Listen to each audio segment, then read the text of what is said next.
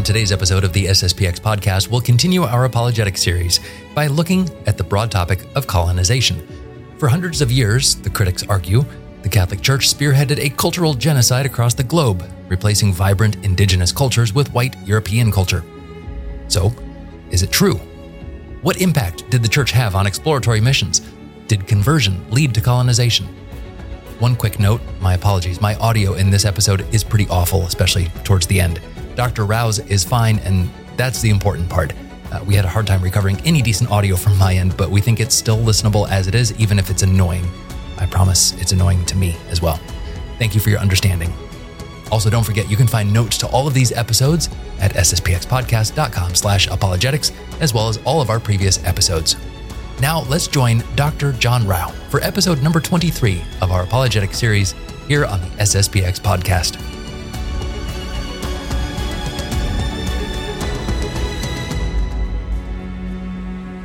Rao, great to have you back again. How are things going today for you? Well, the weather is beautiful, and um, and uh, I'm getting ready for my departure for the Chartres pilgrimage, which is nice as well. so. oh, fantastic, fantastic! I've I've been on that twice. It is uh, it's tough, but it's great to do. It is indeed. Unfortunately, I can't do all the walking anymore. Uh, at 72 with my arthritis, I just put in a perfunctory couple of hours a day. Sure. Oh, fair enough. Fair enough. It's uh, it's it's kind of like the um, the Santiago de Compostela pilgrimage. Right. There's all these different ways to do it. You can walk, you know, 30 days, seven days. You can bike. You can drive. It's Right. whatever you can do. It's great. Right. well, safe travels. Um, and today we're uh, well, we were just talking about Santiago de Compostela. Today we're going to be talking about the Spanish again. Uh, it seems like the Spanish will come up in uh, a few of these episodes that we've been talking about already. Um, but today we're talking about Spanish colonization, and this is another kind of hot button issue that people like to attack the Catholic Church about. So, where do we where do we find these attacks on Spanish colonization starting? Well, the the the actual attack um, begins not as an attack, but uh, a complaint uh, among the Spanish themselves, and then a series of uh, changes that are made regarding policy as a result of those complaints. But the the attack, which uses this debate among the Spanish about what uh, was happening with regard to their colonization, is something that really begins because of the revolt of uh, a part of the lowlands, which was underneath Spanish rule, starting in the later part of the 1560s, and then the connection of the people who were revolting against Spain with uh, Reformed Christianity, John Calvin's Christianity, and then their alliance with the English. Uh, so that that under Elizabeth, and so what that ended up doing was it ended up meaning that the Dutch and the English and the Calvinists in general, along with uh, uh, the English underneath Elizabeth, uh, created, uh, with reference to some uh, some sources from uh, from the Spanish themselves, the whole of what we call this black legend, which tarnishes Spanish colonization enormously. I've lost hearing you. Sorry, that was my fault. Um, before we get into the Spanish colonization itself, can we talk more broadly about colonization in general? And I'm not talking about the English colonizing India. I'm talking about more the Catholic sense. What is the the Catholic idea or ideal, I guess I should say, of, of colonization? What is the what is the reason? What's the purpose? Well, there was actually a great debate uh, with regard to it. Um, and that great debate is something that begins long before there's any kind of um, actual colonization that's taking place. Uh, for example, some of the early canonists argued that um, that with the coming of Christ, all, all, of the regulations regarding property ownership and the like uh, disappeared uh, because they're all, in a sense, created anew from Christ. And St. Thomas Aquinas never shared that view. St. Thomas Aquinas believed that um, that nature remained nature, and as a consequence of that, it could not be the case that people could um, people could uh, uh, just simply come into from Christian lands uh, other territories and presume that they could just take them over. In fact, he even argues that it's quite possible to contemplate the fact that Christians could be underneath the, the rule of a non Christian ruler. But then what would have to happen is that you would have to have um, your, um, your natural rights to be able to follow the truth protected. Um, then, further, when you have the development of, um, of uh, Thomist ideas, again, um, which you do after a kind of um, a kind of uh, uh, very, very uh, uh, sad abandonment of all sorts of so called realist scholastic schools under the influence of nominalism in the 1300s and 1400s. When you have a real revival of, of Thomist ideas, which takes place in Spain, the University of Salamanca, and other spots, the University of Louvain, present day Belgium, um, and you have people, great thinkers like uh, the great Cardinal Cajetan, um, uh, who was a, a Thomist scholar from Italy. Uh, you have him arguing that the only the only way in which what you could do is is talk about um, taking over other territories justly is if what you were doing is you were taking over lands that had been stolen from from from from Christianity. Um, so that you know, you have the argument about the fact that uh, that um, the Crusaders, from the very beginning, were engaged in uh, really gaining back what had been stolen from them in the first place in Spain, and then in uh, the um, in the uh, uh, the the, uh, the Near East, the Middle East.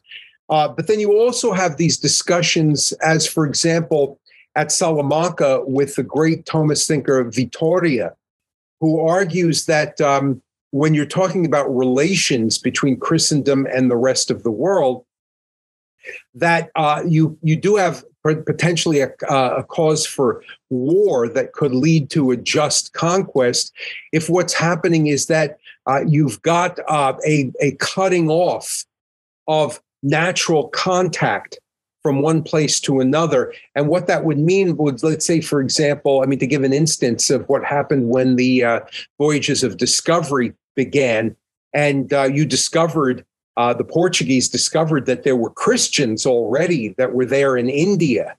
Um, it, it, um, it's not a question of you're taking over lands that um, that belonged to uh, a Christian uh, country beforehand. They, they're, they're, they're there, these Christians, but uh, there was never a Christian state that existed. But you have, according to Vitoria, a right to have natural contact with your fellow believers, and that right can be protected um, by someone who uh, might have uh, the ability to do so. Let's say, for example, the Portuguese, if they had a, an armed force behind, be, uh, behind them. Um, but um, there's a there's a variety of views that are there in the subject, uh, in the I mean on the scene that then end up being played around with by uh, a variety of different people who are actually involved in the voyages of discovery uh, that take place. So right, and that's a that's another story that, that we have to address. Sure. So, so, so, in other words, what I'm saying is that there's not an agreement among Catholic thinkers about you automatically, if you discover a place that obviously has existed for the people who are living there already for right. a long time, that you necessarily automatically have um, a, um, a, a, a, uh, uh, a morally good reason for taking it over. Right.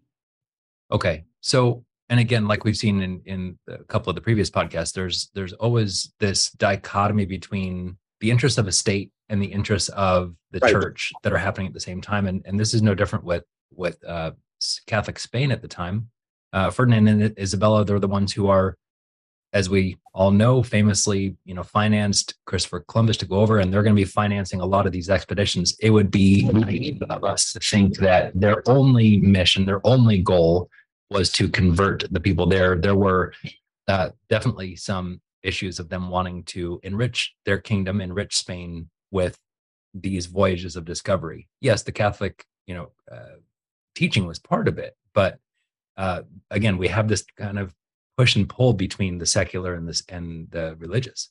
Yeah, and it's more. It's even more complicated than that. Than that too, because we shouldn't uh, thrust all of the um, uh, the blame for any kind of uh, of uh, bad behavior purely on the state, because uh, a number of these activities are um, activities that involve private groups as well uh, that are engaging in activities that then bring the state into the picture, or that the state becomes a partner of um, because uh, uh, this is this is the case for everybody. But then you can think of that especially when you consider enterprises, for example, the British when they uh, they they begin their their explorations. It's it's companies that are engaged, like the British East India Company, that sure. and dragging the state along with it. Sure. All right. So let's start to dive into the Spanish colonization itself without going into a, a lot of you know, background history, we know the Spanish were starting to colonize. When were there some initial problems um, with with this colonization, and how did the crown deal with these initial problems? Well, um, the uh, with let's just start off with Columbus. Columbus um, was one of those people who did apparently have religious motives among many other motives. Uh, there's always been a debate about exactly what the religious character of Columbus was, but I think that the uh, the the uh, sound money is on the fact that he had a kind of Franciscan spirituality. There've been there've been all sorts of suggestions that he was a uh, um, um, uh, a um, uh, millenarian uh, uh, supporter of Joachim of Fiore, and that he was actually a hidden Jew, and you know the like. But the the sound money is that he was a, a believing Catholic who had a Franciscan spirituality, and uh, nevertheless had to deal with people um, from the very beginning who were not interested in religious questions at all. I mean, it's important that people keep in mind as we go into the exploration of this stuff that modern historians have discovered that among the adventurers who go along with the um, uh, the the exploration journeys of Columbus and then those who came after him, uh, the the the bulk of them were people who um, who uh, really did not have a, a, sound understanding of anything religious, and they were they were looking for for for for riches. It is also interesting to note that uh, a large number of the people who get involved in the more nefarious aspects of uh, the merchant activities are precisely those groups that were being pursued by the Inquisition back in Spain. In other words, in other words, the uh, the Moriscos and Marranos. Um, there's a heavy, heavy um, uh, converso, as they're called, influence in there because they they they they consider themselves persona non grata back in Spain, and they they then wandered into overseas merchant expeditions in in, in Africa and then in the New World as well. So you have them too that are involved in the whole picture. And um, in the initial stages of, let's say, just dealing with the um, the Indies, um, you don't really have um, clergy, serious clergy involved. They start to get involved uh, uh, around 1510 in the islands, and they're Dominicans to begin with in the islands, and they are horrified right off the bat. They're horrified because they go there thinking that they're going to deal with the Indian population and they feel like they've got a bigger problem dealing with the the Spanish who were there. And by the way, the Spanish are saintly compared to a lot of the Portuguese, um, so that there is an immediate immediate uproar once the Dominicans get to the to the islands. And um, what happens is that one of them, a man named Montesinos, gives a sermon in 1511 in front of uh, all of the um, uh, the colonists who were there, and he tells them that um, they're going to be refused absol- absolution and not be able to go to communion because uh, they are um, horrible, horrible sinners with regard to the way that they're, beha- they're they're treating the Indians. And what this is going to do is that this is going to begin the debate that's going to involve some of the writings um, that are going to be then utilized, particularly the writings of Bartolome de las Casas um, later on uh, by the the creators of the Black Legend, but it does set up a big debate in Spain um, almost immediately. Um, although the initial reaction of uh, the bishop back in Spain, who's utilized by um, by I can't remember whether Isabella was dead by this time, but Ferdinand is is still alive. Uh, the bishop that was utilized as the intermediary by Ferdinand was not interested in any of these complaints to begin with, and he's he's going to actually fall victim um, to the complaints of uh, the clergy. But then it's going to get even more complicated because there's a another internal debate between this initial group of Dominicans uh, in the Indies, who also, by the way, are horrified by another um, uh, outburst of what they consider to be uh, bad behavior on the part of uh, explorers who end up going to Central America and then the coast of South America. But there's going to be more of a debate um, with other clergy, Franciscans, who are going to make their way to Mexico after Mexico uh, is is um, brought into the Spanish uh, realm after 1521, and those Franciscans are just as horrified by bad behavior uh, and want the Indians treated well, but they have disagreements with the Dominicans about exactly how to go about the process of dealing with uh, the conversion of the Indians. So you know, it's manifold, manifold battles here. a lot of complications. So what what were the initial missionary? Um, well, I guess first before we get into that, what what's the arrangement that the church had with the state regarding religion in the colonies? Because from my basic learning about the history of this, the church did rely on the state. You know, priests can't go and and charter a vessel by themselves. They rely on sailors. Uh, they need protection as they're going through these unknown to them places. So there's going to be some sort of um, symbiotic relationship between the church and the state, between soldiers, you know, conquerors, so to speak, and clergy. Um, but how did how did that work, and how did the church see its role? Well, that's a that's an extremely important question, and that uh, that is something which is going to be a real, real, real central bone of contention uh, between the very beginning of colonization and then down hundreds of years afterwards, because uh, when the Portuguese began their voyages of discovery, and even just after Columbus uh, ends up going to the West Indies, what happened is that the papal authorities, uh, as I'm, I'm, sure you know, uh, they gave total control over um, what it is that would be um, done with regard to uh, religious activity in this area to the Catholic monarchs of Portugal and of Spain um, so that so that there is a um, for example, um, uh, certainly by the 1490s, and then it's it's it's it's intensified for a little time after that as well. There is a um, there's a total granting of control over uh, over the um, naming of, of, bishops to dioceses and, and the like. And um, then when complaints start to come in and as we've seen, they, they start to come in inside Spain from 15, 1511 onwards. What happens is that bit by bit, Rome is going to become interested in this issue again. And uh, when Paul III takes over in the 1530s and starts to make all of these various moves that are going to really give clout to a Catholic reform, he wants to get Rome involved in the picture once more. Uh, but uh, the Portuguese and Spanish government are not not interested in allowing Rome to get involved.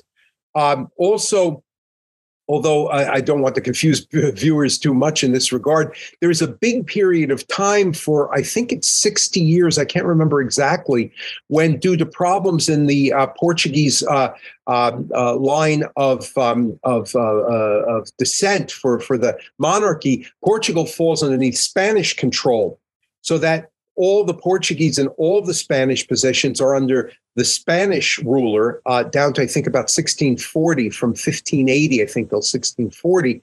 Then they split again. But when Trent, when Trent meets between uh, 1545 and 1563, and it's three different uh, uh, sittings, Trent has no authority to talk about anything going on in all of these new missionary areas. So there is nothing that Trent does that deals with these missionary areas. And almost sorry, but the reason, just make sure I'm clear, the reason for that is because the Pope had already given the authority to oversee this to the Catholic monarch. So the council said, we have no authority here. This is purely in the realm of the Catholic monarchy. It, it, it didn't even come up as a discussion. Uh, uh, I mean, the, the I mean, the history of the Council of Trent is a history of tremendous battling and uh, especially the latter the latter session, which is the most productive, the third of the three. Um, uh, it's it's great, very very difficult, and it's it's it, that's another story. That's a complicated story because uh, some of the best people who would want uh, the church to be more involved are, are Spanish themselves, but that's another thing. But what ends up happening, and you can see this um, very quickly after Trent, starting with um, uh, St. Pius V um, is that Rome is trying to get involved in missionary activity again. And this is going to lead ultimately in 1622 to the creation of the um, Congregation for the Propagation of the Faith, um, which uh, has a um, an extremely, extremely, extremely gifted secretary whose name is Ingoli, who was secretary from the beginning down until the uh, I think 1649 and there's a tremendous effort on their part to to, to worm their way into trying to directly deal with the situation uh, in all of the missionary areas underneath Spain and Portugal's control. And Spain is always the better um, in in this area. Portugal is is is really reprehensible in in in in in, most cases here in this regard, and they they have a certain success um, in Spanish colonies when you get down to the latter part of the 1600s onwards, but it's always um, grinding of your teeth in order to deal with this uh, this thing. They have completely different um, a completely different attitude. The Congregation for the Propagation of Faith as to what should be done. It's an attitude that matches some of the initial um, uh, uh, uh visions of the Franciscans in Mexico who uh, first go over there, and then the um, the bishops in South America, uh, but which faded away from Spanish policy uh, afterwards. But very, very, difficult to try to um, impose uh, their whole outlook on things. Um, I was actually, as an aside, I was just reading uh, a few days ago that the Congregation for the Propagation of the Faith, that's actually where we get the word propaganda from yeah. the, the idea of, of teaching or of, of, spreading information. Right, At right. First, it wasn't a bad term. oh no, no, no! And by the way, just one thing is a footnote to add with uh, to this. It doesn't really have uh, a, a, serious impact in the Spanish colonization, but to add a footnote to it, um, the the later Catholic power that got involved in colonial activities, France, is going to be a center for producing missionaries that are going to have um, uh, less chance, obviously, to be able to work uh, in areas like uh, like uh, those underneath French and Portuguese control directly. So propaganda tends to work together with French missionaries coming out of Paris, and then try to utilize them to see if they can um, uh, beat down the system as it exists. And there's a lot of run-ins, especially with the Portuguese areas. Sure. So again, then going back to that's kind of the the background story of what's happening in Rome and what the church is trying to to do right. and oversee at the time. What so then moving back in, in time again to this these initial contacts by missionaries with these indigenous people. What what did those missionary efforts look like initially and and how did that progress over time? Well, okay, again, to start off with, the ones who went to the West Indies, um, they, like I said, they they they focused on the the miserable uh, behavior of the Sp- the Spanish who were there, and uh, the Indian population was dying off. So that uh, I mean, it was it was almost non-existent uh, very quickly because of disease, uh, probably primarily disease, but then also they claimed um, the the critics maltreatment. But then um, it's the Franciscans who are the ones who go to Mexico. And uh, the conquistador in Mexico, Cortez, was a man who did have a certain sense of, uh, of his religious responsibilities. Um, and the Franciscans who go out to Mexico go out to Mexico with a very, very, very, um, uh, what could you say, almost utopian vision. Um, the, the first uh, group that goes out there, a serious group that out there, they refer to themselves as the 12. Um, and they see themselves as having this mission to deal with this unexpected vast population. And it was large, the population, the Indian population in Mexico and then uh, in, in South America as well. They see this as um, something which is going to enable them to perhaps rebuild Christianity um, in a way that um, will will overcome the corruption that uh, that uh, Christianity has to deal with back in the old world in a new and better way. Because remember, you know, they go over there in 1521. This is before there's any serious effort outside places like Spain. Spain was uh, very much in the throes of an incredibly uh, serious reform already for, for some decades in the 1520s, but the rest of Europe was in, in bad shape. And they saw themselves as having a responsibility to go in there and do uh, something good. Now, this is where they ran into their first debate um, with uh, with uh, the Dominicans who were in the islands, because the Franciscans who went into Mexico um, were quite happy with mass baptisms, mass baptisms um, right off, right you know, right off the bat. There were there were one or two of them who disagreed with it.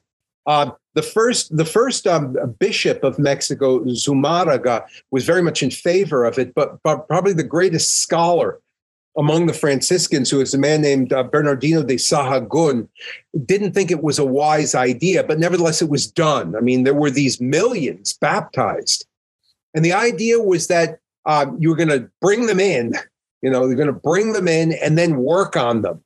Now, um, even even Sahagun, who didn't think it was a wise idea, but was was was stuck with it. You know, it was done.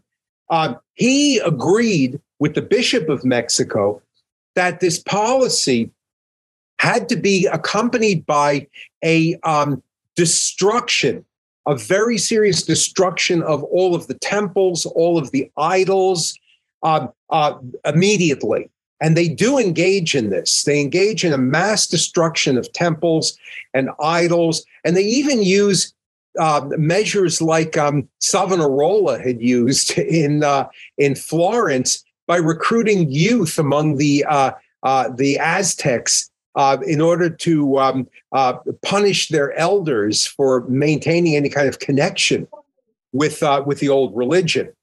But they also, however, had another policy um, that was interesting because Sahagun was a tremendous scholar and uh, he learned he learned the native language. Uh, what is it? Nahatwal. I forget exactly how to pronounce Nahatwal. I think I have it written down here. Yeah, uh, sounds right.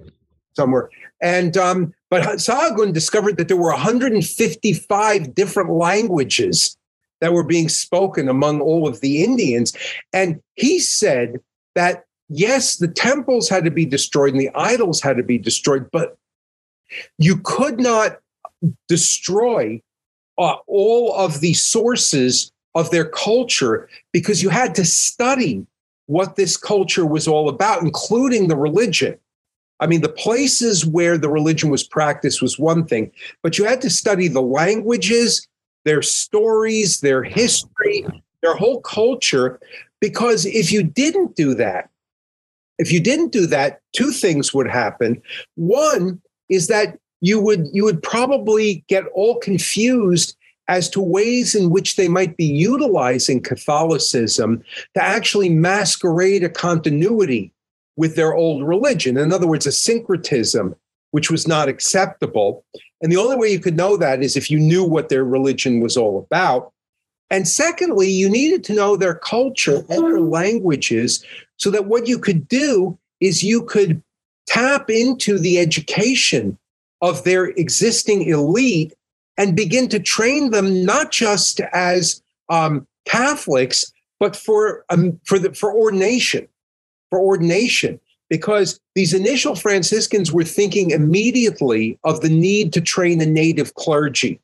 They wanted a native clergy um, very very quickly, um, and um, this was something that that led to the creation of a school which was based upon the kind of educational methods of the Aztec Aztec elite, except that would impart Christian culture, um, Catholic culture, and this went on for a couple of a number of decades.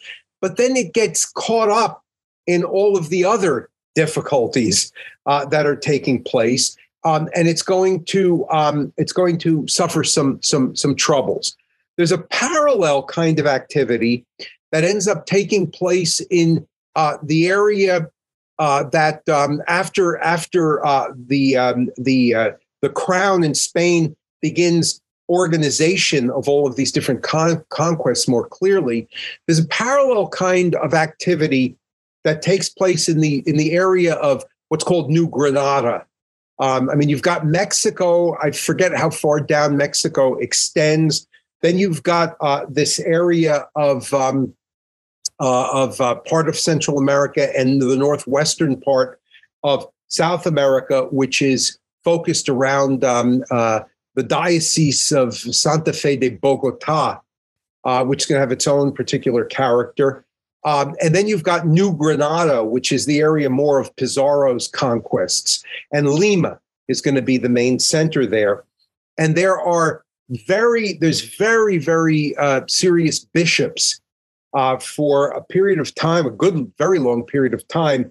Uh, bishop Jerome of uh, uh Loayza, who's bishop between 1541 1581, and then Saint Toribio Alfonso de um, uh, Mogrovejo, I think his name is, from 1581 to 1606. And the latter of these two in particular is extremely, extremely active. Um, with um, with uh, the Indians as well as with the uh, uh, these the Spanish population, the colonial population that moves uh, moves in. There are councils that are held. Um, there are um, visitations. Uh, Saint Toribio travels relentlessly um, to visit uh, mountain areas. Visit the Indian population, and he too is very keen on um, learning languages um, and uh, uh, seeking to try uh, to build some kind of native clergy. But there as well, uh, it ends up getting um, uh, sucked into all kinds of difficulties involving the debates with the government and then the various groups that are that are that are uh, living there in these these distinct regions. Well, also just from a purely practical standpoint, in order to build goodwill between the people that you are trying to teach, it's not a bad thing to accept some of the customs and some of the cultures. I was uh, talking on a podcast a couple of years ago with Father Summers, who is the district superior of Asia, and he said in right. India when they when SSPX priests do wedding ceremonies there, they don't exchange rings uh, because that's not part of the culture. They exchange necklaces, and right. Father Summers said our priests bless the necklaces using the Roman ritual. We bless those necklaces using the same formula. We just substitute the word rings for necklaces. There's no problem with that. That's not an issue. And you know, Father, you know, the the Spanish missionaries, the the uh, native people there would make these monstrances out of reeds and grass. Most of right. gold, you know, you can't put the host in there. No, that was the best they had. That was what they worked for. That's what they presented to Father. Father used it. That's, right. That's a beautiful thing. Right. Right. Well, again, uh, the Congregation for the Prop- uh, Propagation of the Faith also was very eager to promote this kind of activity, but it is pretty much squelched um, in uh, the Spanish colonies after the 1550s in uh, Mexico, and then um, and then it, it kind of fades away. Uh, the, the the the work in this regard after the death of Saint Toribio in the early 1600s, uh, and you under you, you, go into kind of doldrum after that um, until at least in the Mexican area of the Spanish colonies, there is this reinvigoration um, of uh, missionary activity through the Franciscans, and then uh, also uh, in a separate way, the Jesuits, who come into the picture just a little bit later on after the uh, Dominicans and the Franciscans, along with the Augustinian hermits and, and other people. Um, but there's a reinvigoration of um, Indian missionary activity uh, after 1683 in Mexico because they're, they're, they, they managed to get the foundation of a college um, that is guided by the spirit of the Congregation for the Propagation of the Faith in, in Mexico. And um, uh, there's a revival, especially among the Franciscans. But, but again, there's all kinds of interim battles and battles that continue onwards and then take a quite different turn um, uh, in, in, in, terms of the, the quarreling that takes place after the change of dynasty in Spain from the Habsburgs to the uh, to the Bourbon, and then um, changes in policy that also affect uh, the entrance of Enlightenment ideas into the into the councils of the government. But that's getting to the latter part of the Spanish colonial period. Sure. Um, all right. So as as uh, these settlements are getting set up, you know, we have the clergy who are working with the indigenous population. We have the soldiers who are setting up their own settlements, um, and the clergy are probably needing to minister to both, and they're probably in a lot of times stuck between a rock and a hard place uh, in terms of in terms of uh, preaching to to the native population. Right. You know, they don't want to be seen as too friendly to the the colonizers, right? The the soldiers who are doing some of these awful things, but then they're trying to colonize to. It's it. They're going to be really stuck, and it's going to be. Uh, I'm sure there's a lot of conflict between these Spanish settlements and these native settlements how how how the missionaries going to manage this? Well, well, it, it is complicated, but let me let me give you as best I can a kind of summary of it. And remember that there's differences depending upon different areas. All right, but here's how the whole thing in effect started. And in saying some of the things I have to say, remember that there's debate in Catholic circles about the legitimacy of some of these things as well, that then get played out um, and answered um, in various discussions that take place once the complaints come back to Spain. Um, and you have meetings of the Council of the Indies and uh, assemblies that gather in Granada and Valladolid and other areas. And there's the so called new laws that are created. Um, but in any case, to begin with, what, what um, uh, in the earliest stages, uh, the argument was was that you would read this um, uh, statement to the Indians, who I don't know how the Indians would have been presumed to understand what you were saying to them, but you'd read a statement which was called the requerimiento. And the requerimiento was a description of the fact that um, uh, the King of Spain was laying claim to these lands for himself and also for Christ. And um, you were going to be treated extremely well, you know, but if you uh, refuse to accept the rule of the King of Spain and the teaching that was coming through Christ, then you would be considered to be enemies, and then you could be, um, in effect, um, in effect. I mean, you might as well just say the word enslaved because you could be um, uh, just just simply considered to be conquered, uh, conquered uh, individuals, and then what they um, they they did, and this is what what they did in the in the Indies, is they set up these settlements which were called encomiendas, um, or they they just simply took over the Indian settlements. And the encomiendas were basically, uh, in, um, uh, in effect, feudal holdings in which uh, the Indians were just expected to work. They were just expected to work. And it's how they were treated that the Dominicans complained about um, when they really began to work in the 15 teens. And they went back to Spain and complained about it. And in complaining about it, what happened is that um, uh, the, the, the, the, the system of, of maintaining these uh, Indian settlements underneath the control of the uh, colonists as a kind of feudal holdings was upheld um, underneath the argument that the Indians were lazy and they needed to be uh, guided. Uh, but there was a kind of uh, tacit admission that the complaints were correct. The complaints were correct. Then what happens is that there's further discussions in this regard. Uh, uh, the Dominicans, by the way, did not like the Franciscan swift uh, uh, baptism idea. The Franciscans therefore complained about the Dominicans.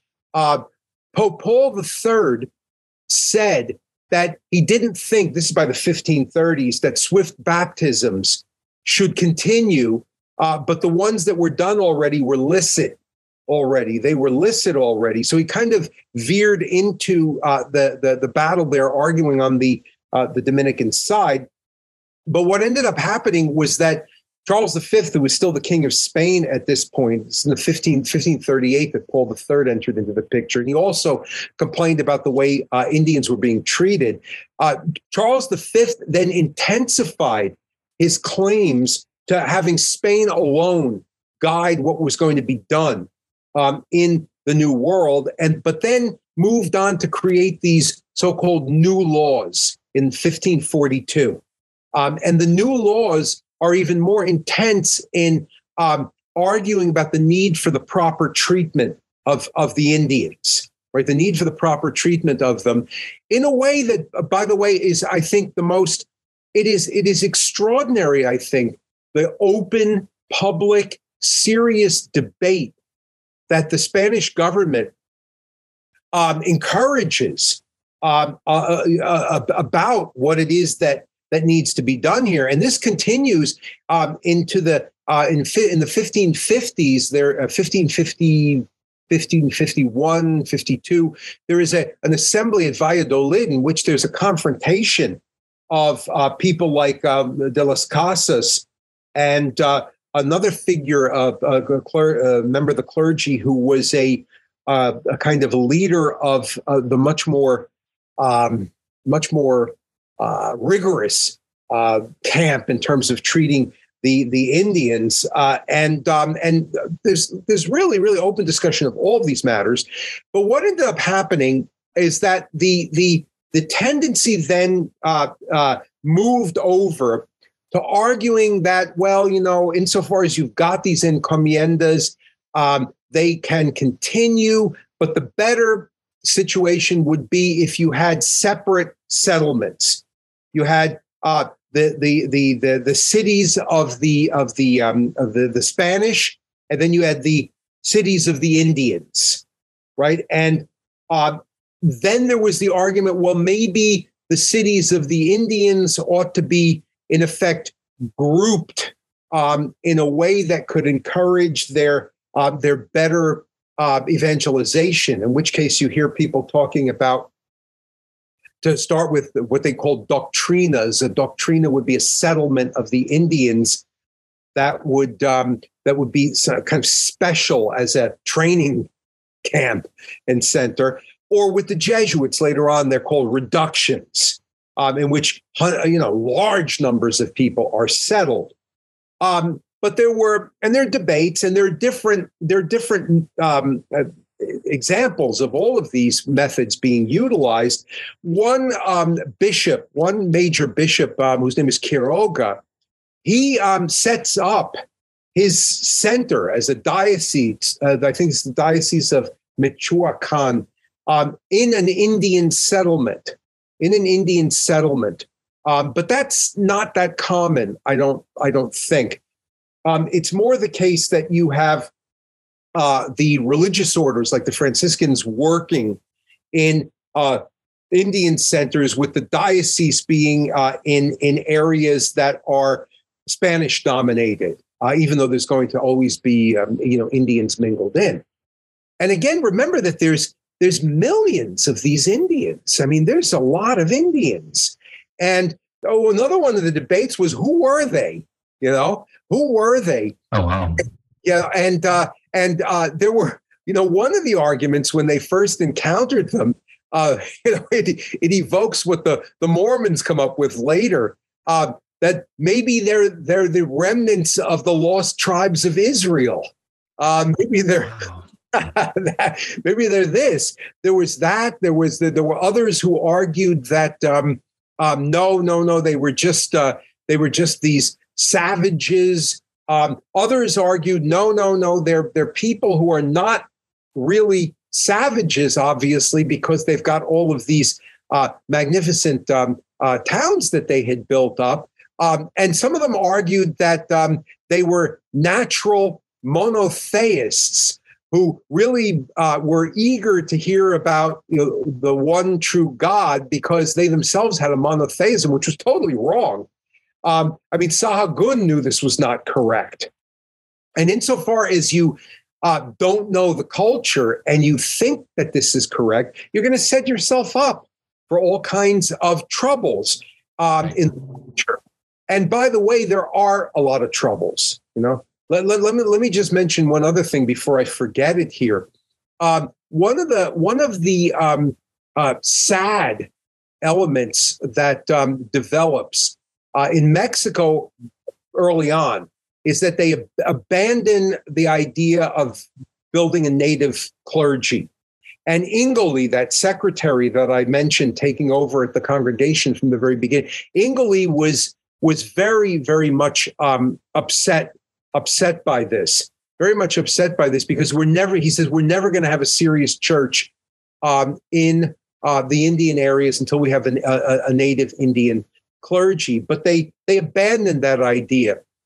There's more of a pursuit of it um, in um, in the area of New Granada because of the activities of Saint Toribio and the like. But even there, you know, it's it's minor um, really. And then uh, the Indian situation down in uh, New Granada gets uh, really, really um, unpleasant because of the opening of this huge silver mine, uh, the Potosi mine, um, where um, you have forced labor on the part of the um, the Indians in a way that you know m- much of the clergy, uh, including the bishops in Lima, um, uh, are horrified by, but some of the clergy is not because it says, uh, as one one Franciscan argued, he said it's a, it's the riches of the Potosi mine that fuel the defense of Christianity elsewhere.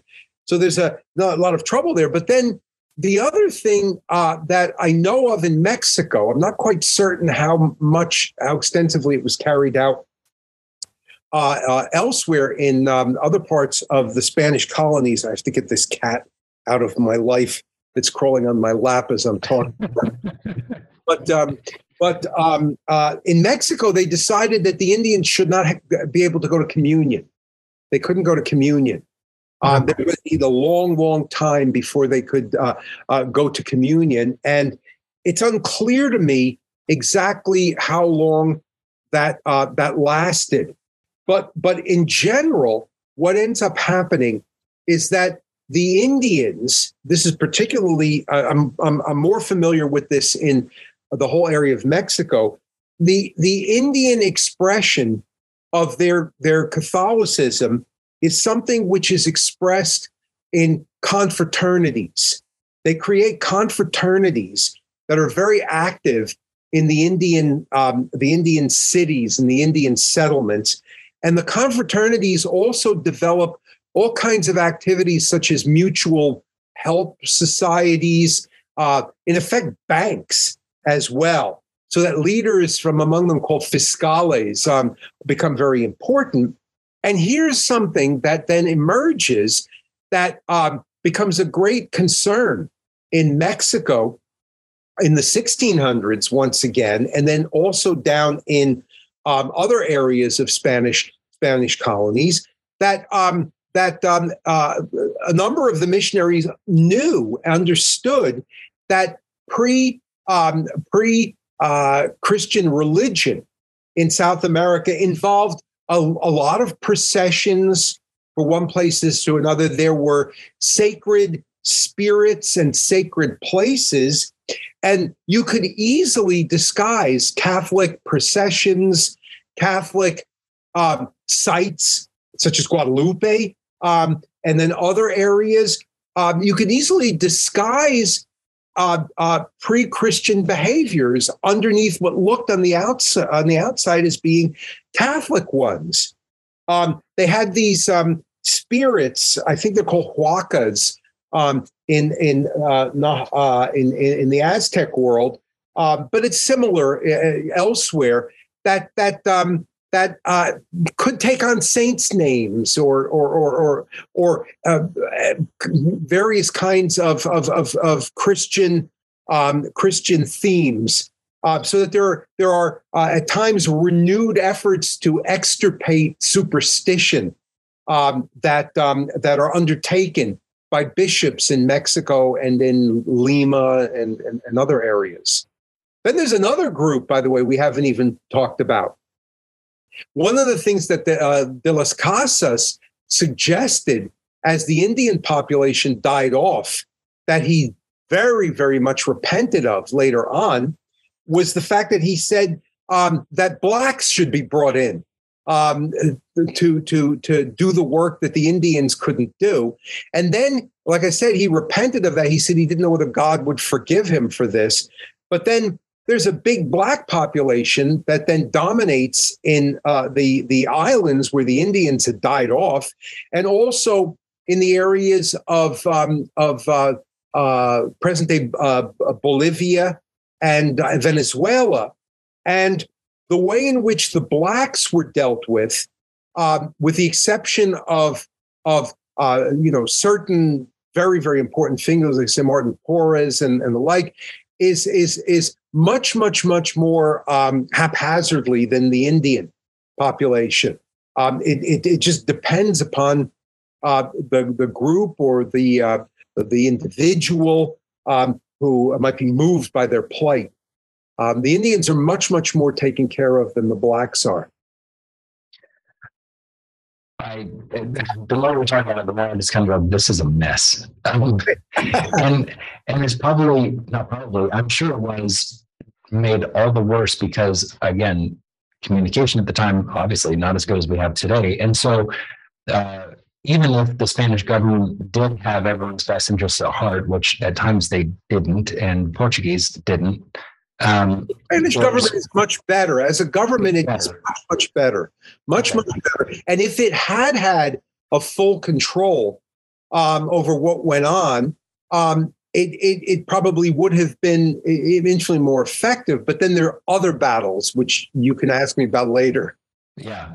Well, that was kind of getting to my point. You just said if they were able to oversee it better, it would have been better, but they weren't because there's going to be, by necessity, some degree of autonomy among the, I assume they would be called governors, the governors of these these locations, these new settlements. And I'm talking about the, the secular governors.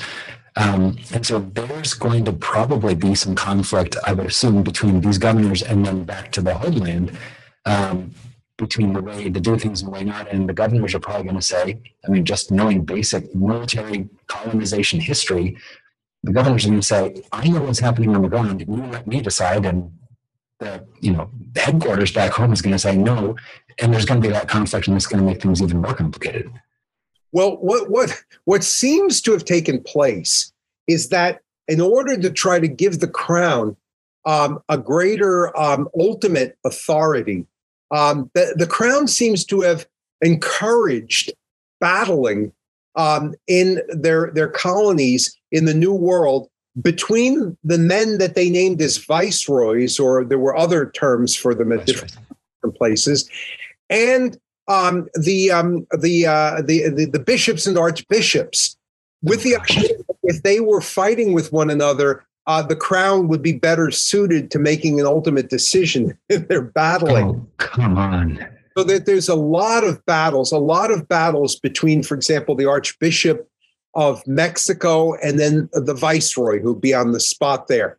Um, and sometimes, if it if it if if this is too counterproductive, what will happen is that um, the government back in Spain will allow the, the archbishop to be the, the, the political figure as well. So there's battling that takes place um, uh, between them. But then, in addition to that, there's uh, there's an addition to uh, something else which uh, is a corollary of the introduction of all the different religious uh, orders into this area. There's battling among the religious orders for um, for uh, control over uh, given settlements and the like. There's battles between the religious orders and the secular clergy underneath the bishop's control, um, and then there's battling uh, between the um, the the uh, population, the Spanish population that's born there after the initial um, uh, movements to, to, to the colonies, the so called Creoles, and the Spanish who come later, or the Spanish who are there temporarily, either as a, a bishop or as a missionary or as a political figure, who are referred to as the peninsulares. So that um, you've got problems, and then that, the, the difficulties of whether you're a Creole or a peninsulare are then entered into um, uh, what happens within the Franciscans, Dominicans, Jesuits, uh, or um, or uh, the government as well, or secular clergy as well. Goodness.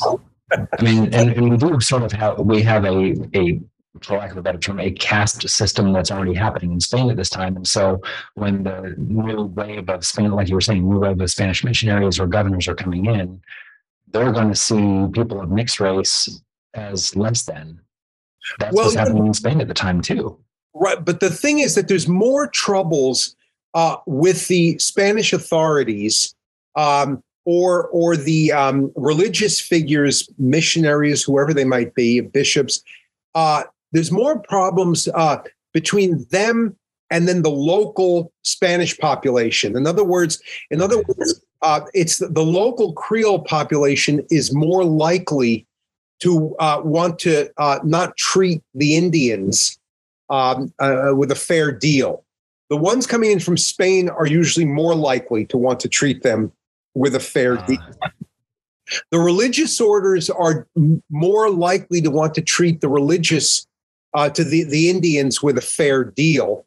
The secular clergy um, tends to be overwhelmingly recruited from the Creole population. And the Creole population is not, shall we say, particularly Tridentine minded in its sense of um, what members of their family should go into the clergy. If there's too many boys, shove them into the clergy just to get rid of them, whether they have a vocation or not. Um, and um, and there tends to be more and more um, uh, an excess of um, of clergy uh, in these Spanish cities that are just not needed. They're just not needed. A city like Lima, I think, you know, with the religious houses that they have and the secular houses, I think I read something to the effect that, oh, I don't want to exaggerate it, but that the majority of the population was ultimately involved either uh, as religious or or or or or, uh, or members of the secular clergy or working for houses that belong to them. Um, and that, that, that, that, that, that's a problem there. Yeah. So we mentioned this a little bit before. There's going to be conflicts as well between the different religious orders. We have the Franciscans, we have the Dominicans, and then we have the secular clergy. So kind of these three groups of, of uh, consecrated life that are, that are going to be all working for somewhat similar but very different ends at the same time. Right. Right. Yes. Now, what happened? I mean, for example, I mentioned that uh, the, um, uh, the the Franciscans, for example, in Mexico, um, who are doing the bulk of the work with um, with uh, evangelizing the Indians, they um, they ran into problems when this bishop named Palafox came in in the 1600s from Spain, and um, Palafox was a um, a man who uh, you know, as a as a bishop, was a serious bishop and a reform-minded bishop, but he he did not like the religious orders. Um, like a lot of bishops did not like them because they felt that they had too much autonomy uh, uh, and there was not enough control of the uh, you know, on the part of the bishops. So that he, uh, in particular, disliked the Jesuits. In fact, in the whole history of the suppression of the Jesuits, which is one of the um, horror stories at the latter part of the Spanish colonization, along with um, it being a horror story everywhere in the world. Uh, arguments against the Jesuits uh, play a major role, even though he was earlier on in the 1600s.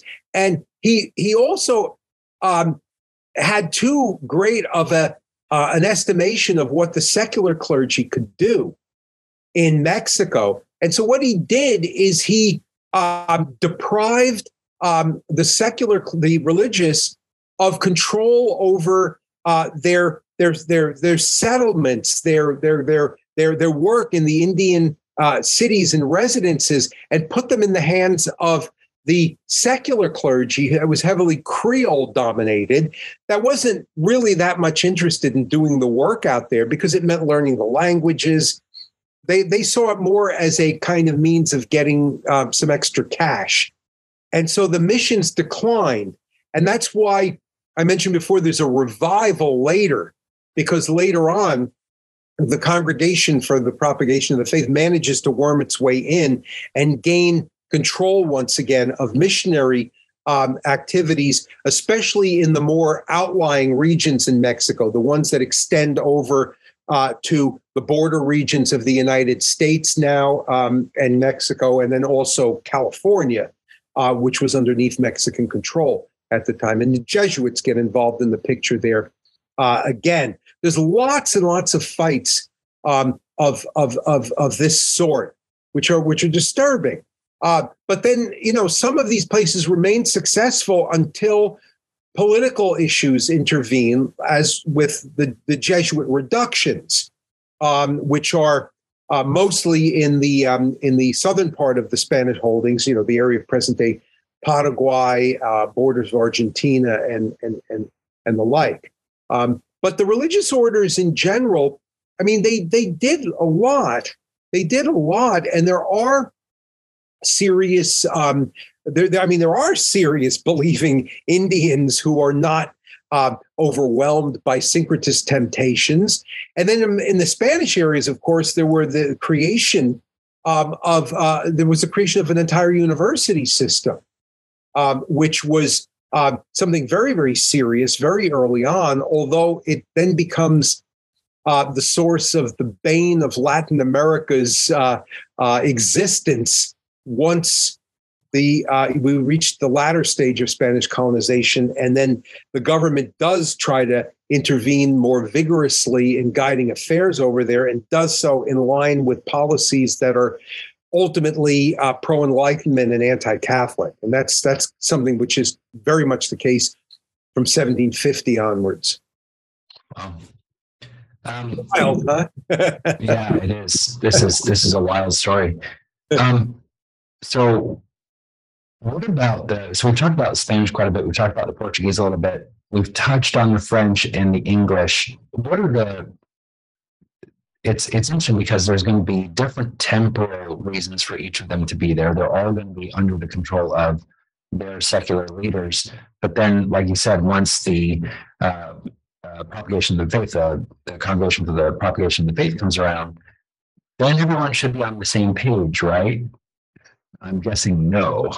No, no, no, because because again, what ends up happening, there's always, always, always uh, the desire on the part of the state uh, to retain um, retain control, even when there are at times good good people who are serious Catholics who are are eager for um, for doing uh, a proper evangelization. There's there's always you know local ties of um, of of, uh, of the secular clergy in particular, but even even the the regular clergy, uh, if they have good relations with the the local state.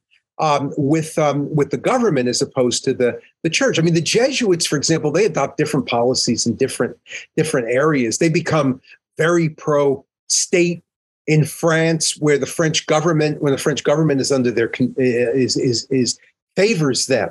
Um, so they favor a lot of the policies of Louis XIV, who is um, being chastised by popes.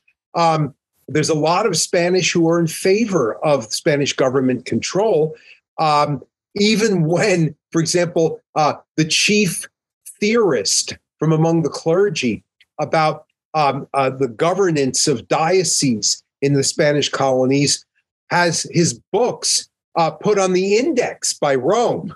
Um, you know, there's a lot of battling over there. But then the, the situation really, really gets hair raising when um, the governmental policies become um, anti anti Catholic, and they do first um, in in Portugal, Um, and those anti Catholic policies uh, become then very much anti Jesuit because the Jesuits are so important in um, the uh, Portuguese areas of colonization uh, and activity. Um, and then um, a little bit later on uh, with the with the Spanish, um, with the Spanish, um, so that you've got devastating attacks on all of the sorts of groups that, uh, in the mind of secularizing Enlightenment uh, uh, got all sorts of attacks on on every kind of religious order and what they do and what they teach and what um, what um, the universities should teach and uh, what this means for um, state laws and what areas of uh, social life should be under state control. Um, and um, and then you get ultimately uh, the dissolution of, of of religious orders, and particularly the Jesuits, in ways that have incalculable effects on um, uh, what happens in the for the future of Latin America. Horrible from in the span in in the Portuguese areas from the 1750s onwards, and the Spanish areas from 1760. I, I shouldn't say from 1767 onwards. In one fell swoop, in one blow, in 1767, all the Jesuit missionary activities wiped out, just wiped out. Um, you know, and then the, the effects on in terms of what is being taught in universities and on what the religious orders can and cannot do. I mean, that's also badly destroyed from the 1750s onwards. Wow, that's wild. Um, we've been talking a lot about what's happening in the in the colonies in the World itself, but then back over in the old world, we have this big shift that's happening. We have a shift from the Habsburg dynasty to the Bourbon dynasty. Right. Um, how does that impact what's happening over in the New world? Well, I mean, it's it it impacts it gradually um, due to the fact that the Bourbon had um, a much much more effective um, control over the state um, in France from the time of um, well Richelieu onwards, but then even more underneath um, uh, Richelieu working for Louis Thirteenth, but then um, uh, infinitely more underneath Louis the Fourteenth, um, onwards. They had they had a much tighter control over um, over state affairs. Uh, but then when the War of the Spanish Succession, then the Habsburgs did, and when the War of the Spanish Succession took place, and a Bourbon uh, one of the, the grandchildren of Louis XIV was able to take over in Spain, um, then uh, the system that was being used by uh, by uh, the state in, in in France was was uh, there's an attempt made to impose its various regulations there as well in a way that would affect the um, uh, the colonies. Now it takes time. It takes time, and it takes time before the governing um, ethos is one that's motivated by uh, secularizing Enlightenment ideas. I mean, uh, Louis Fourteenth uh, and uh, his uh, his his system of government involved a lot of state control, but not in a way that um, was aimed down anti-Catholic uh, down an anti-Catholic direction um, in general.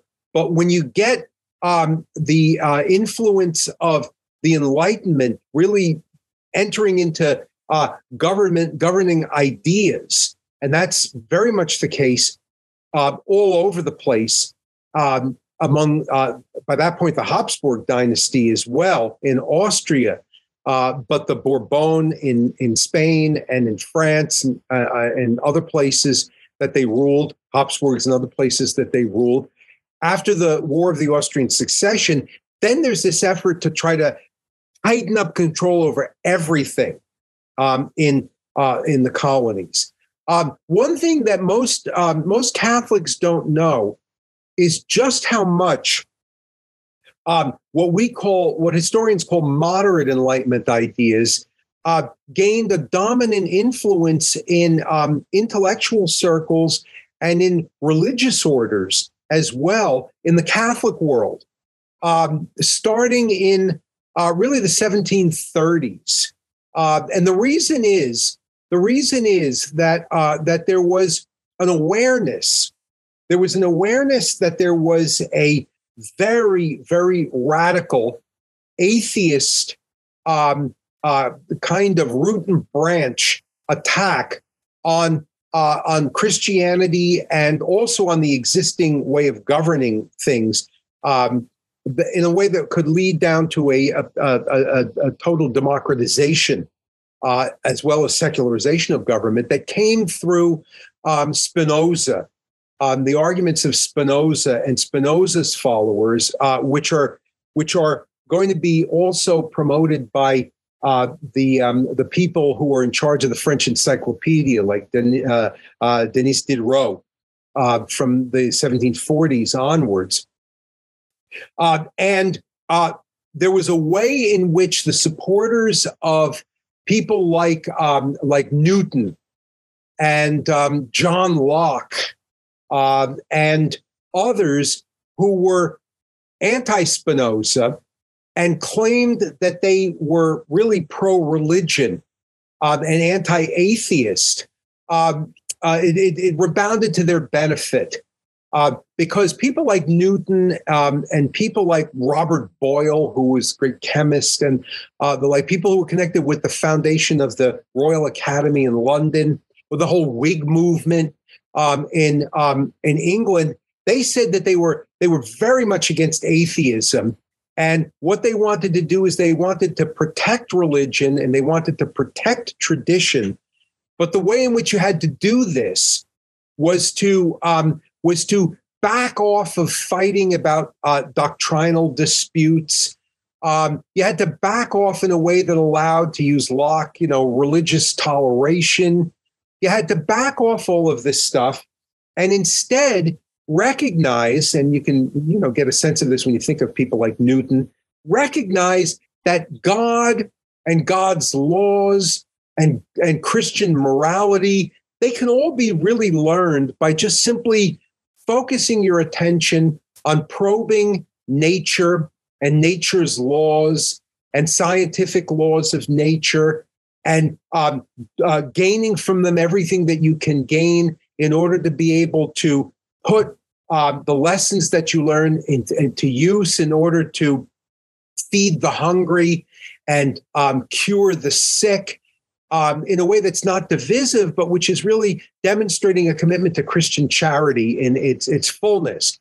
And this idea that the best way to promote Christianity and Christian morality was to back off of doctrinal fights, you know, just do things morally in a way that we all understand in a kind of common sense fashion uh, by just dedicating ourselves to um, well in a way that you can see uh, you know spelled out in poor richard's almanac you know early to bed early to wise wash work um, do that. That that really takes hold as something which is going to um, uh, please god fight atheism defend the existing order of things um, and then somehow or other allow whatever particular religious denomination that you're you're part of to continue.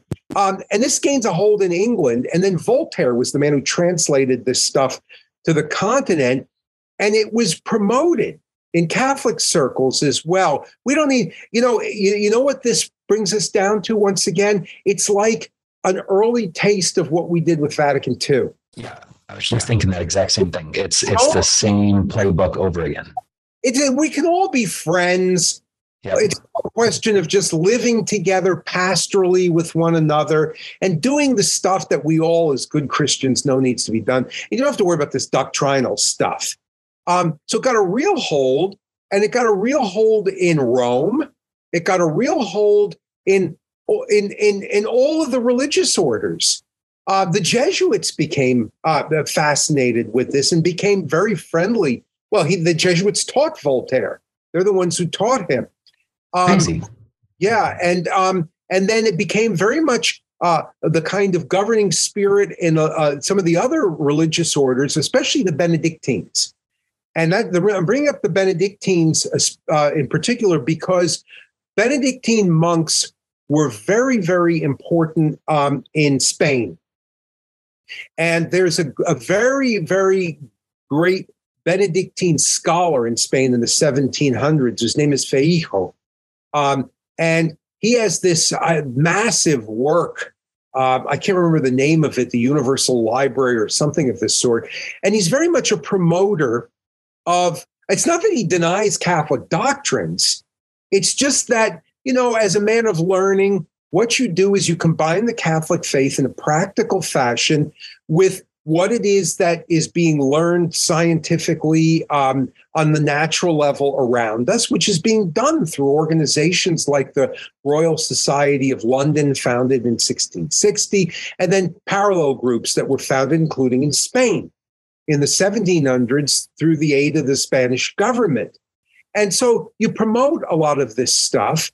And so it's, I think, as we, we talked about in a previous discussion, um, it, it, ends up being the point by the time you get into the latter part of the 1700s that nobody wants to study St. Thomas Aquinas. Nobody wants to study the fathers of the church. Nobody wants to study any of these other stuff and these other things. What's really important is to just, you know, you know, uh, sure. I mean, we all know what Catholic doctrine is, and we all know that you know nobody among the Protestants is arguing that it's morally okay to kill your grandmother. You know, we all share these ideas, and now we just simply focus on the stuff that's of practical benefit uh, to people. That's that that's that's really really what we've we, we've got to do, and everything everything will work out fine in the future.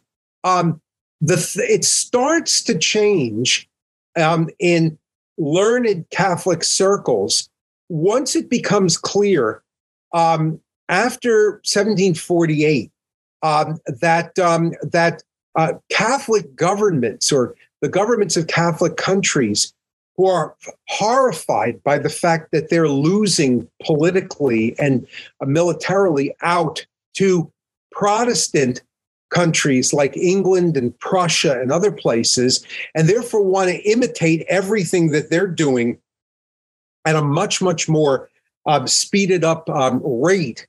Um, and then when it starts to become clear that uh, the moderate ideas uh, that, that, that claim to be anti atheist are, are actually creating more radical consequences to them um, because as I think the greatest um, American um, teacher about the Enlightenment, a man whose name is Jonathan Israel, who's at Princeton, has pointed out, the moderate Enlightenment ideas always were nothing other than a holding action for the radical Enlightenment mm-hmm. ideas. It was a means of keeping the situation calm so people didn't panic religiously and politically um, while the radical consequences of what you were saying became more, more, you know, more and more clear. And a man like Voltaire, for example, uh, discovers bit by bit that in order to protect his basic Enlightenment ideas, he's got to defend the radicals because uh, the logical thinkers among the Catholics and the Protestants can begin to see that the kinds of things he's saying really only have um, they don't really have any kind of logical um, uh, halt to them, and they will get they'll get more and more radical as you move along. And he himself and people like him get more and more radical. And some and some you know figures in the Catholic world begin to see this, but they've basically uh, allowed the um, the religious orders uh, and the, the the the educational institutions and uh, the universities uh, to uh, really go down this direction. Uh, and it's it's a bit too late to be able to try to gain control of them again, especially uh, if the state gets a hand in trying to guide them more fully. And then, even when you do start to realize that uh, you got to change your tactic, well, I mean, the Jesuits are suppressed, and all their schools are taken away from them, and their universities are taken away from them and the other religious orders are coming underneath uh, the total thumb of state control um, as as well. Um, I mean, in order to explain how the moderate enlightenment just inevitably gives rise to the radical enlightenment, it's a whole nother discussion that we can't really um, get into here. But but the basic basic problem in terms of the state and then the state as far as Spain is concerned, wanting to do whatever needs to be done in order to, for it to be with it and win politically and win militarily is that the state becomes more and more convinced that any focus on things supernatural has got to be squelched so that you can focus all of your intention on everything that's natural and develop what really counts in life, which is riches, Uh, you know, and power in, in, in every regard. The only the only battle that they're going to have in the Spanish colonies is that the Creole population in the Spanish colonies is going to be more and more upset by the fact that the government is in Spain wants to mobilize all of the resources of Latin America as a whole for the sake of purposes which are controlled from back in Spain. As you get through the 1760s, 70s, and 80s. And that's why, when the opportunity came up with Napoleon's invasion of Spain um, uh, after 1808, what happens is that um, uh, the, the, the Creole population back in Latin America takes this as an opportunity to finally break free and do what they want to do. And what they wanted to do um, was always something which, like we've we've indicated, uh, the the the you know the reformed minded, evangelical minded Catholics, whether they were seculars or religious, they always felt was was you know really more designed to feather their own nests and to do what was best for the Catholic faith. And when you get into the late 1700s, they that group is much much more influenced by Enlightenment ideas, and this is why um, uh, uh, organizations like the Freemasons, um, which were an integral part of the whole moderate Enlightenment from the very beginning, spread in Latin America and are very, very much uh, active uh, uh, uh and, uh, and leaders of the, the independent movement are members of these Freemasonic groups and are active in uh, what causes the break with Spain in the long run. So that was that was going to be my next question. It seems like as as you were explaining the Enlightenment, it seems like these ideas are going to really start to to bring about the death of the the colonial powers having a foothold in the Americas. I mean, it certainly did with with the United States of America. That's the Enlightenment ideas, if I'm not wrong. It was, you know, it was John Locke and those those uh, right. philosophers who brought out this idea of self determination and all that kind of stuff. And that's what caused the split with the United States from from Great Britain. Same yeah. thing is going to be happening once America breaks that foothold. Then, so, sorry, the United States breaks that foothold. Then the rest of the colonies are going to say, "Hey, this is my opportunity." And it's what early 1800s that all these dominoes start to fall, right? Uh, right. Yeah. Yeah. I mean, they they they first when they start to fall, um, it's it's amusing because the independence groups claim that they're actually uh, taking control in their hands in order to defend the monarchy from uh, the French invasion. Uh, the monarchy tries to restore its control after the restoration of the monarchy in Spain then it becomes clear that the local forces don't want to be dominated from by, by, by Spain any any longer at all. And um, the influence of um, of, of uh, Enlightenment-minded Freemasonic, and ultimately anti-Catholic forces uh, manifest themselves very, very vigorously, um, uh, almost immediately. Almost immediately. I mean, the the the amount of radicalism that um, is is is going to be uh, expressed in Latin America uh, early early on um, is something which is much stronger than than uh, its manifestation uh, in in places like the United States. You know, I mean, the radical stuff is much more limited in the colonies to people like Thomas Paine and a few of his followers, and tends to get squelched in favor of the more moderate radicalism, which then you know festers until the point that all of its teeth are shown in the unfortunate era that we live in now. Sorry, I've got a truck passing right now. Sorry. Um, all right. As we wrap up this discussion, which has been fascinating. I'm going to put you on the spot, Dr. Rao.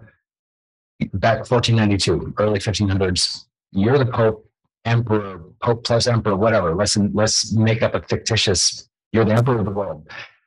How would you have done colonization better? I know that's a huge question to ask, but but where would you start? What are the first couple things you would do or changes you would make to make all of this? Because this was mess. This was this was a tragedy um, for a lot of people, and best of intentions among the clergy and the religious. But there were so many, you know, fight like we talked about fights between the church and the state, fights between you know between different religious groups, fights.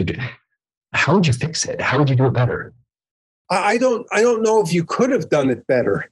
You know, um, I, I mean, the thing is that that it is remarkable what the Spanish government does in terms of having an open discussion of all of these problems, an honest, open discussion of all of these problems. There are um, there are uh, mistakes that are made on the part of all of the people involved. Like I said, de las Casas at times exaggerates his arguments and then sees them utilized by um, by totally anti-Catholic forces in the long run. He himself comes up, comes up with this argument about bringing the blacks over in a way that he regrets later because of the slavery that's uh, intensified. It's just, it's just. I mean, you know, um, with Adam's sin. Uh, you know, uh, Humpty Dump, putting Humpty Dumpty back yeah. together again is hard enough with all the uh, help of the grace that comes through Christ and and and and and and uh, with the uh, with with the, uh, um, uh, the the teaching of the of the of the new covenant, it's just very difficult. And I mean, you could say, for example, well, the French, the way they went about it um, was very respectful to the Indian population there, but the Indian population was so limited um, in the French colony, uh, the French colonies in places like Quebec um, uh, and the like. And what they what they what they then encounter in the West Indies is already the the the the, the awkward situation that um, um, existed from uh, the, the, the the period when the Indian population died died off. The Spanish have got this enormous enormous population. One, one of the Jesuit there was a Jesuit theorist whose name was, I think, Acosta. Yeah, Acosta, who lived between 1540 and 1600.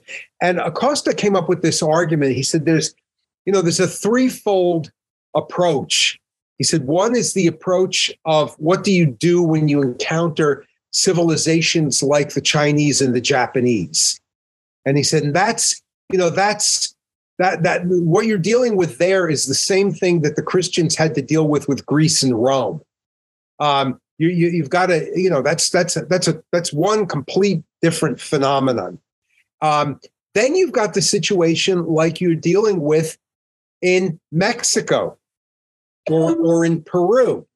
And he says that's a different civilization because you know you've got you know you don't have the same development of a written culture, um, and yet you know that you've got um, you've got an order of things there um, which is uh, which which requires that you approach what you're um, you're going to do with um, uh, with very very great prudence, um, yeah. certain natural respect, but not in the same odd way that you do with the Chinese and the Japanese. There's more that's flawed there, um, and you know, quite frankly, what what the religious did in their various ways um, was remarkable. I mean, you know, it is remarkable. I mean, when you look at what um, then the Bishop of Lima, Saint Toribio, does, you couldn't have done anything more than that.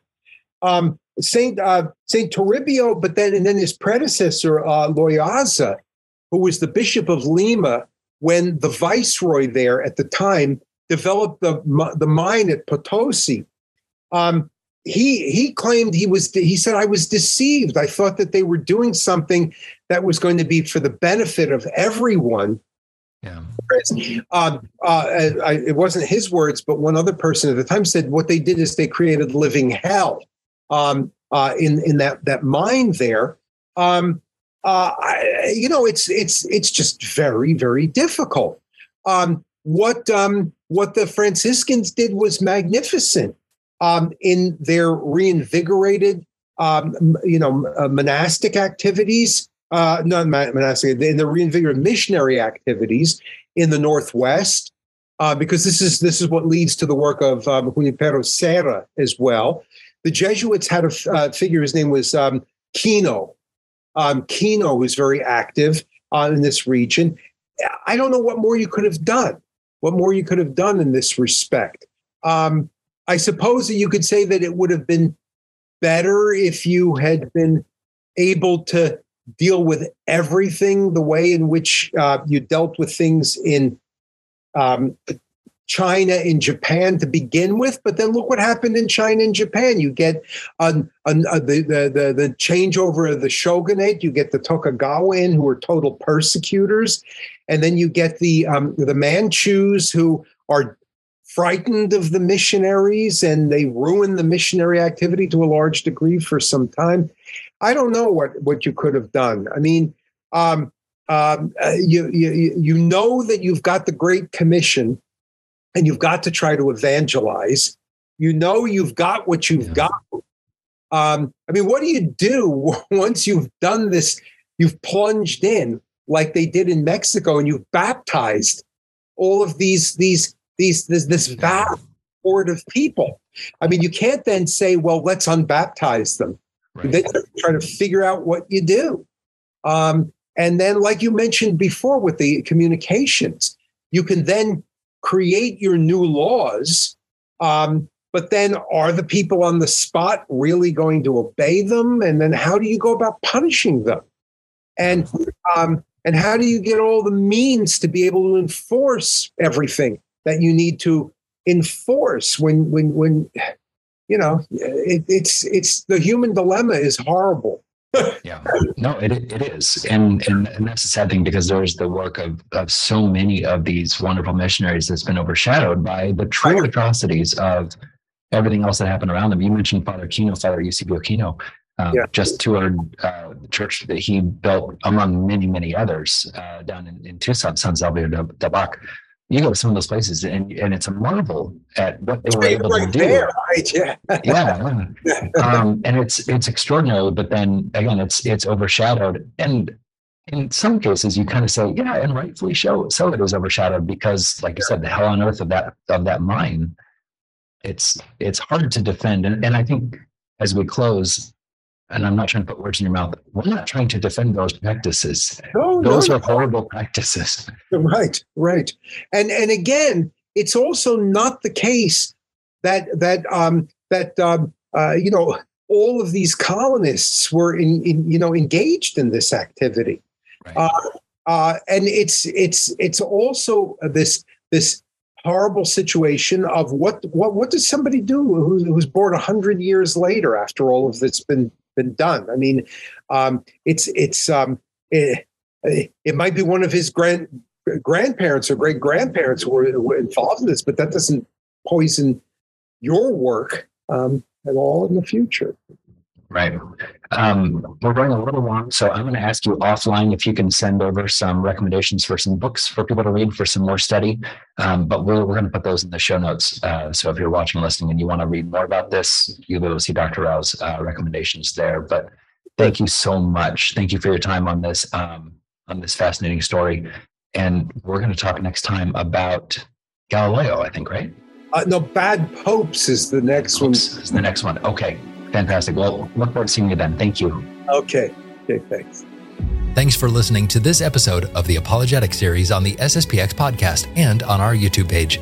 Please consider subscribing to the YouTube account and the podcast on Apple Podcasts, Stitcher, or wherever fine podcasts are found. And please consider leaving a rating or a review on this podcast. This will help to make sure more people can find this podcast and discover the beauty and the truth of traditional Catholicism. Until next time, thank you for joining us, and God bless you.